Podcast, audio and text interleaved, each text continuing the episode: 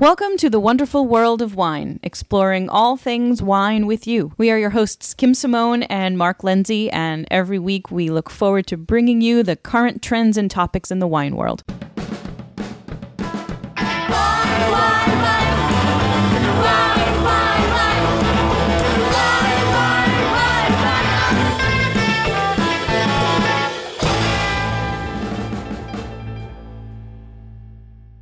Hi there, and welcome to the wonderful world of wine, exploring all things wine with you. We're your hosts, Mark and Kim, and every week we talk to you about trending topics in the wine world. And we love to see what each other has been sort of researching on our own. So, uh, hey, Mark, what did you Google this week for wine?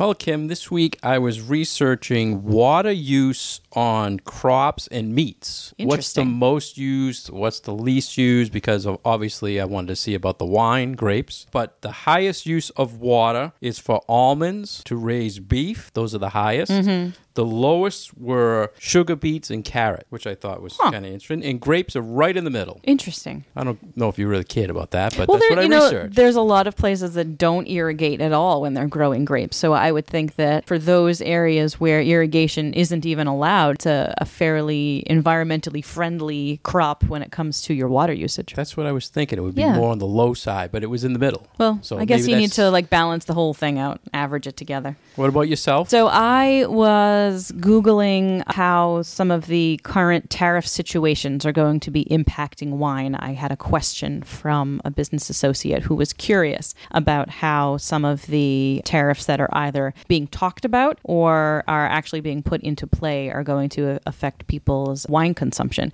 And I don't know if they were necessarily thinking about the situation with China or if they were thinking about what could possibly happen with Europe and France in particular. But for all of these China tariffs that seem to be taking, taking effect in the fall, there's less of an impact for us here in the US because we don't buy generally any wine from China, but it is hurting our wine producers in California who then export into China. So that's really kind of where it gets tricky. So not necessarily from a con- consumer standpoint, but from our producers in California who have been opening new markets in China. This is a bit of a blow to them. You're hearing a lot about China. You're hearing a lot about the French Mm-hmm. too. Is it, it affecting all EU? Is it Italy, Spain? Is it everything in It EU? It does seem to be a little more French focused. I haven't seen too It much seems to about it impacting um, Italy or any or any other countries uh, at this point. So that that does seem to be about France. And I know that I've got associates who are in the cheese world instead of in the wine world, and they are feeling the same sort of anxiety that some wine people are feeling about additional costs that would be put onto products that are made and produced in France and then imported in here if there were uh, additional tariffs that were tacked onto those French made products. Oh, we'll have to keep an eye out. We absolutely will. So we have a few updates for you about things that have been going on here in the wonderful world of wine. For the second year in a row, we have been nominated for a podcast award. So this is the 14th annual podcast awards, and we've been nominated in the education category. There is a, a website that you can check out more information about this. That's podcastawards.com. Uh, and so check us out. And we're excited about that, Kim. Second year in a row. So it's all voted by peers who listen to podcasts. So we'd love to tell you to, to fill the ballots for us, but there is no ballot to fill. Second exciting thing that I kind of discovered, Kim, I'm an Alexa user. We had talked earlier. I'm always asking Alexa stupid questions. She comes back says, I don't know what you're talking about. But the other day, I'm sitting on my deck and I said to Alexa, play the Wonderful World of Wine podcast. And sure enough, Alexa can now play the Wonderful World of Wine podcast. It will play the most recent show that is out there. So have fun with that and explore with your Alexa and listen to us on that. Very cool. Our third update is that we are now on Twitter and we have a fantastic Twitter handle. You can find us at Wine Education. So if you want to quickly get the uh, most recent updates from the wonderful world of wine and you are on Twitter, find us at Wine Education. So, the first article that we want to talk about is from Forbes magazine, which we refer to a lot. And this was about uh, data analytics and wine and wine tasting focus groups, how some new technologies and new ways to get in front of consumers is really changing the way that we think about consumers and wine. Kim, I, when I was reading this, first thing I wanted to ask you was what is your definition of analytics in the wine world?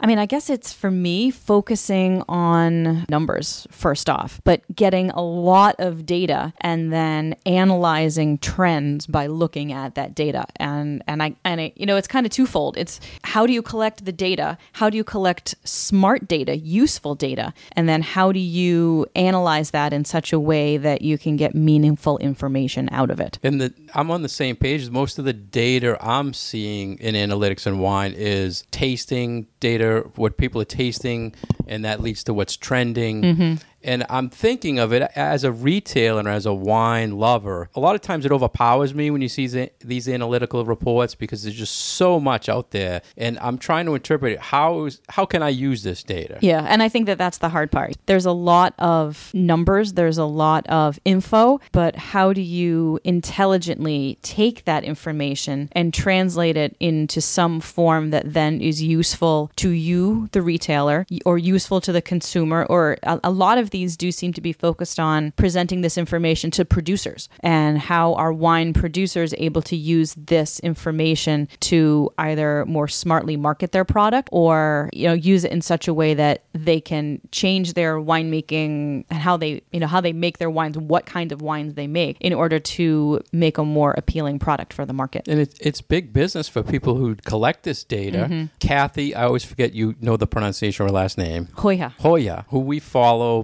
blogs. She is big into analytics and actually goes all around the world talking about wine analytics. And it's a lot of the stuff she puts out, it, it is good data, but I'm thinking, like you had mentioned, it's probably more corporations that want this data to keep up with trends, to know what to put out next in the wine world. Yeah, I think that's her focus. Her focus is more for the brand builders uh, and the producers themselves, and not necessarily. I mean, you're you're the frontline person. You you know personally with being a retailer, you know you're you're at the front of, or I guess you could say the end of of this whole chain of suppliers of wine where you are interacting with the end buyer. You are interacting with the consumer who's then who's buying that bottle of wine and taking it home and drinking it. I'm sort of in a similar position where my end user is either someone who is going to go out and buy a bottle of wine or someone who is ordering a bottle of wine in a restaurant. And these analytics are kind of a couple of steps up the chain. We both see in our jobs we want to know trends. We want to see trends as, as far as what we're educating educating and teaching people on. So it's important to keep up with this information. And I think the other company we follow for analytics is Quini, which we've talked about in the past. And most of their data is holding tastings, telling people, try these wines, tell us what you think about it. Then they do it all over, collect a ton of this data, and then they say, this is what people are liking. And that type of data I can more relate to more than putting it together, trying to make a trend out of it. Mm. So, yeah, what I different. haven't seen is the putting of those two things together. How do you take the data of what people say they like and the data that shows what people are buying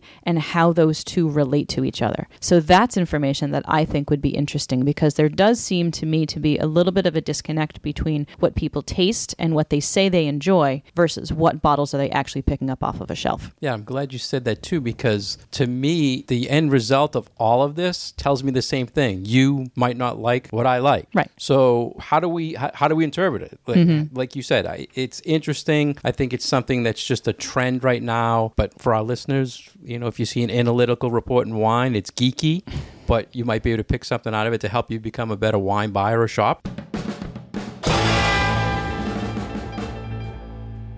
You're listening to The Wonderful World of Wine, and we are your hosts, Mark Lindsay and Kim Simone, exploring all things wine with you. If you'd like to get more information about Kim, please go to her website at vinitaswineworks.com. If you'd like to get more information about myself, please go to franklinliquors.com. The next article we want to talk about was in threecorksdaily.com. It's a blog, and it was about the homogeneity and the differences in the wine world. And Kim. This was uh, for me. It was a article when I first read. it, It's like this is going to be something geeky, but it ended up just being talking about differences in in the wine world and how things are grown different areas can taste different to me. And I'd like your take. What you thought of the article? Sure. So I thought that this was a little bit of a different type of article than we usually talk about. You know, sometimes we'll talk about things that have happened in the wine world or opinion pieces that we will then give our own opinions about. I felt this was a little bit more cerebral, talking about science and aesthetics and what people like and why they like them. And I really like these kind of thought provoking conversations about wine. So, yeah, it was about diversity, what makes wine interesting and exciting because I know that I personally feel like the differences between wines is what makes them exciting and that sort of adventure of finding a new wine or tasting something that you've never had before. But because we don't all like the same things and we're not all drinking wine for the same reasons, there are different ways to approach wine. And sometimes having wines that do maybe all kind of taste similar might not be a bad thing. You're not always looking for the next hot things. Sometimes you're looking for a tried and true favorite, depending on what your purposes are. You know, you might say you you have your Chardonnay and that's what you like and that's your go-to and you're perfectly happy with that. You might not always be looking for something new and unique and different. So I can kind of see both sides of the coin of this article. Yeah, I agree with that. And I think, like you said, if wines didn't taste different, it was kind of a boring thing to explore. I know I love trying the same varietal from different areas of the world to explore why it's different. And I think you're like me in that way for exploring, or it's for an educators, it's great to show those differences when things are from another part. But as a wine consumers, our listeners you should always kind of be careful that if you're a Cabernet lover and you like Cabernet from California, just be aware that just because you might try a French Cabernet, it will taste different. Don't get disappointed that it's the French doing something wrong. You know, does that make sense, Kim? When mm-hmm. when you're exploring like that, so you have to be aware that there's differences between grapes that are indigenous to an area and there's grapes that are international. It can be grown anywhere in right. the world. And that and I'm glad you brought up the that international sort of aspect of it because there there are great varieties like Cabernet, like Chardonnay, like Pinot Noir that are grown all over the world. And say you are like you said, a Cabernet fan. They're now because of the advancements in technology of grape growing, winemaking, there are high quality, very drinkable, and inexpensive Cabernets from all over the place. The downside to that, for some people, is that that then makes these homogenous Cabernets a little bit boring because so many of them taste so similar. It's almost like traditionally made wines are taking a little bit of a backseat to science that then are making very correct and perfectly fine drinking wine. But for those people who are trying to dig a little bit deeper into wine and are looking for that interesting, different they kind of lose that specialness. But I think that there is room for both. I think there's room for basic wines of all different varieties that people are looking for for everyday drinking types of wines versus those wines that we are kind of searching for that's the next new thing or that is something a little bit different because frankly, we taste a lot of wine. So there is a lot out there and we almost feel like we're missing the boat if we don't go and try all these new yeah. things that uh, that we know are out there. So, Kim, explain to our listeners how would you recommend if someone I know I know you do it on your business cards where you say if you like this, try this. So, how would you explain to our listeners what's your theory on that? If I came to you and I said I like Cabernet, but I'm only drinking California Cabernet, what would you say to me to to get me to try something from another area? So, I like to talk in terms of styles instead of in terms of grape varieties or regions. So, if you came to me and you said that you like California California Cabernet. I know generally, then this isn't the case for, for every California Cabernet,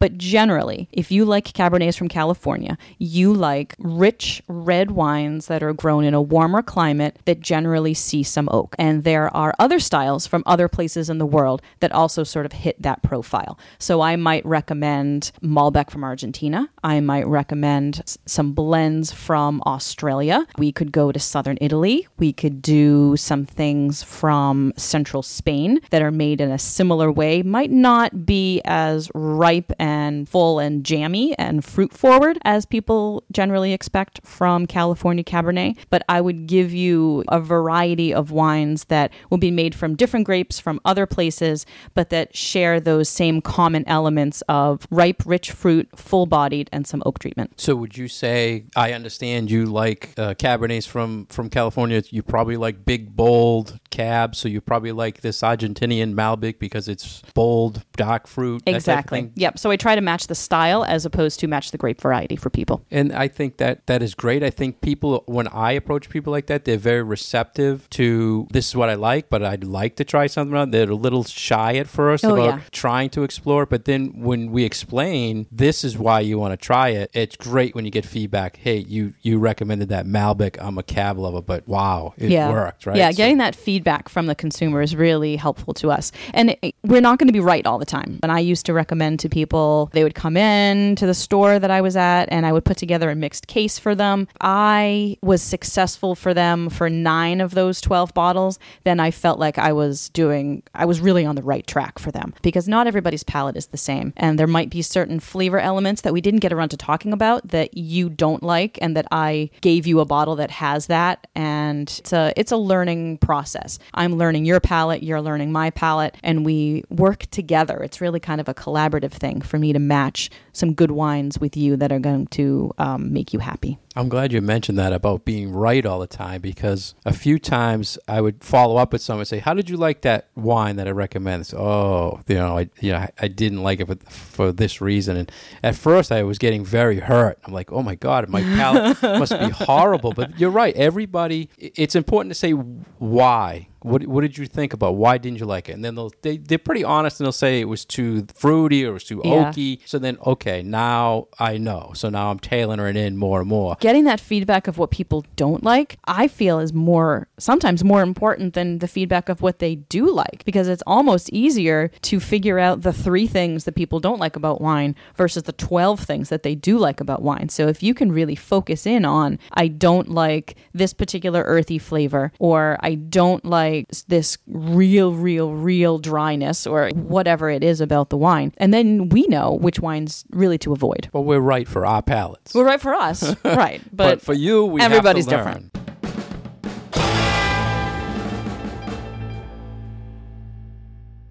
You're listening to The Wonderful World of Wine. We're your hosts, Mark and Kim. You can find us on Facebook at The Wonderful World of Wine and on iTunes. So, our next article is from Old Friend Wine Folly, which gives fantastic information about anything that you want to know about wine with great graphics and really user friendly stuff. And they had a quick little bit on Riesling. And I thought this was great because it was pretty much all visuals, but really, really useful information. So, we just wanted to talk a little bit about one of our favorite grape varieties, which is often misunderstood, and that is Riesling. From one of our favorite sites. We, I we know, go to this site grapes, all the favorite sites. So by now our listeners should be saying they mentioned this site a lot. We should check it out, right? So yeah, all about Riesling. So first, Kim, I thought I'd like to compare our profiles of what we think Riesling is as far as taste and, and uh, aromas. So for me, the biggest thing I get out of Riesling is a peach apple profile. Mm-hmm. And I always assume it's going to have a little bit of sweetness. That That's is- my interpretation. Yeah, that is the typical style, and usually what people immediately think of when we say Riesling. I get this question a lot from people at my classes or my private events about, oh, Riesling, isn't that always sweet? Or how does a wine get to be sweet? And I like to say that, well, it really does depend on what the winemaker decides to do.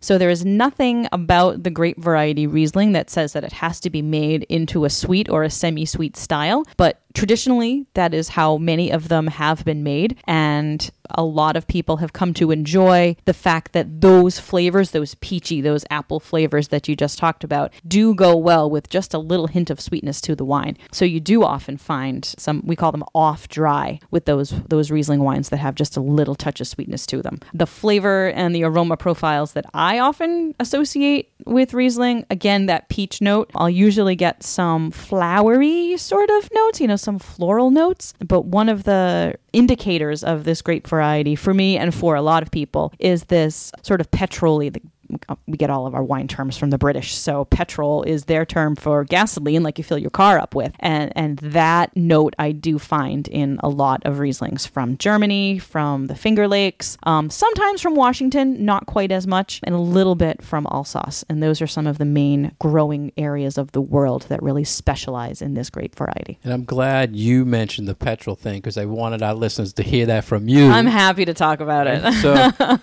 it's one of those terms when you mention in wine, like we talk about acids, when you mention petrol or oil or petroleum aromas and flavors in a wine, it's I feel it scares people away yeah, from wine. people wrinkle their nose. It's like, ooh, I don't want to smell gasoline in my wine. But it's just one of those things. Is this one of the things if someone says I'm looking for a Riesling, do you right away say do you want a fruity style or do you want a more European petrol? I actually don't bring up this flavor note unless people want to talk about it. I will usually concentrate more on what is the texture of the wine and is it dry, off dry, sweet, instead of talking about the aromas. And part of that, honestly, is because everyday wine consumers, not wine geeks like ourselves, spend more time tasting their wine and less time with their nose in the glass. We spend a lot of time with our noses in the glass.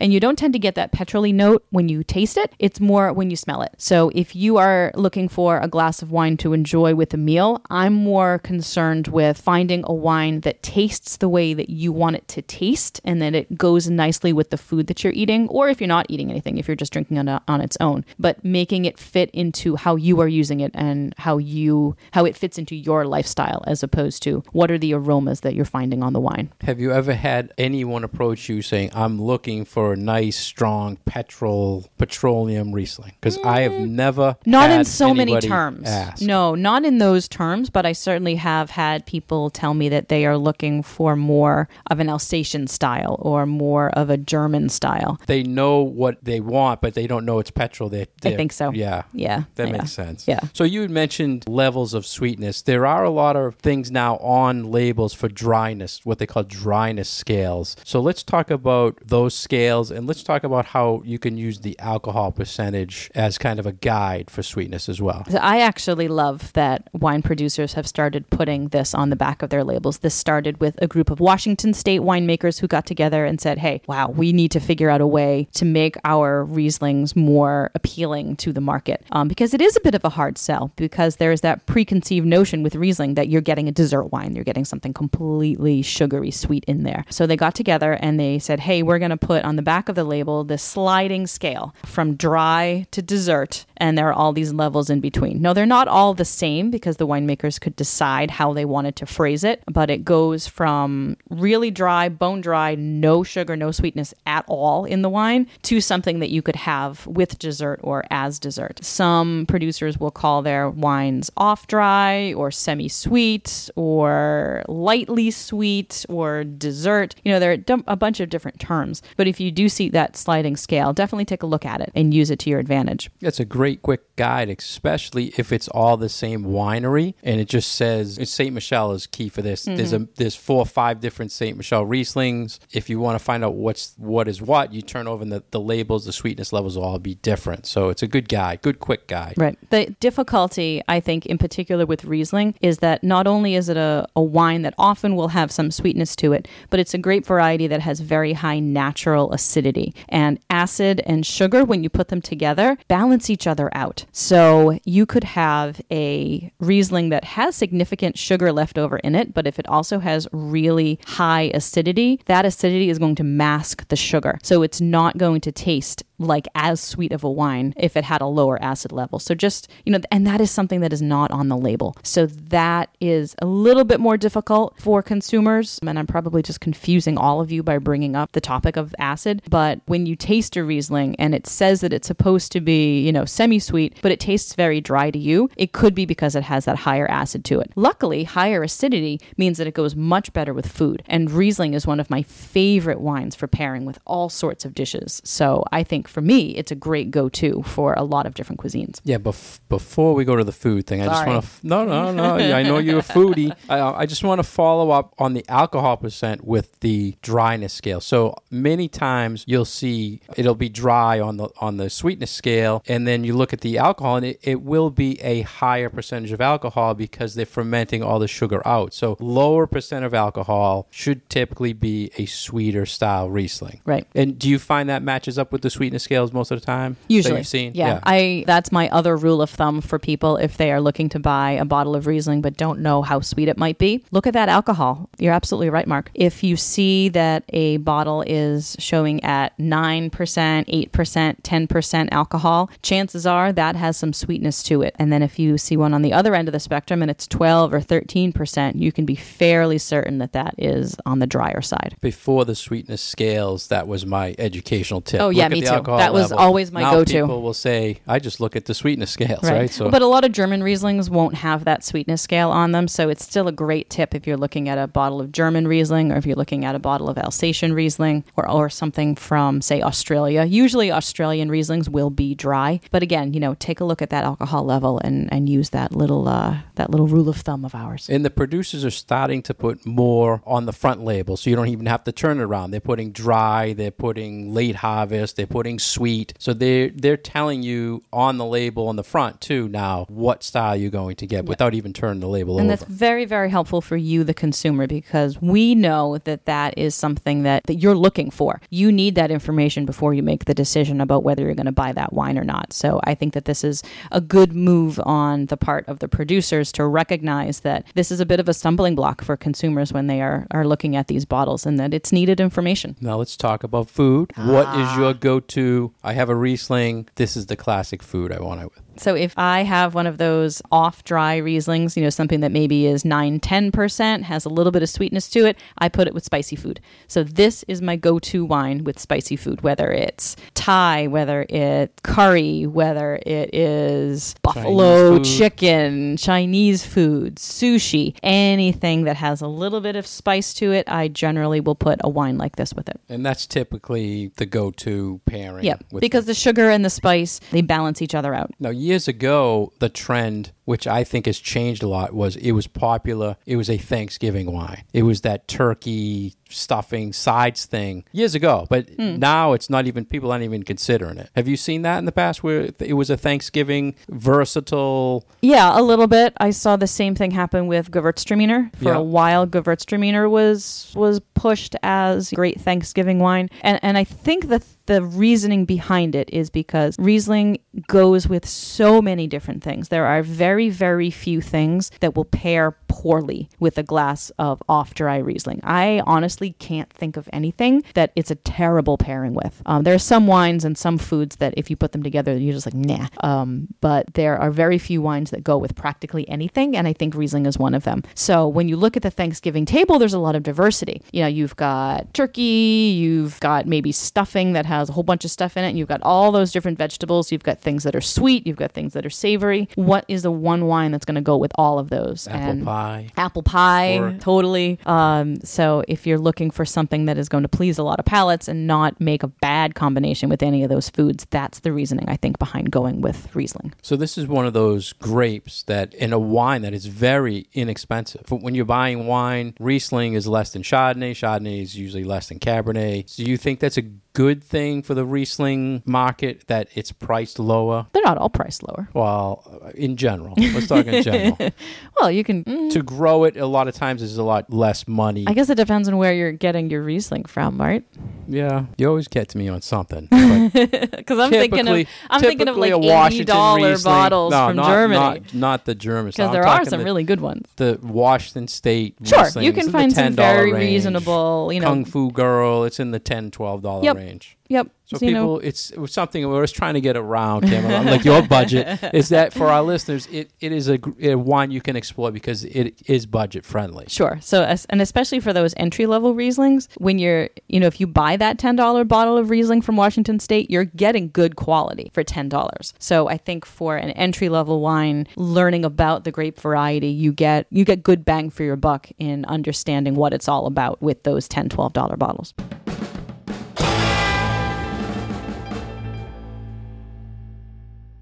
Thank you for joining us today on the wonderful world of wine. We've been your hosts, Mark Lindsay and Kim Simone, exploring all things wine with you. You can find us on Facebook at The Wonderful World of Wine. We would love your questions or comments. You can also find past episodes on iTunes or SoundCloud. Cheers.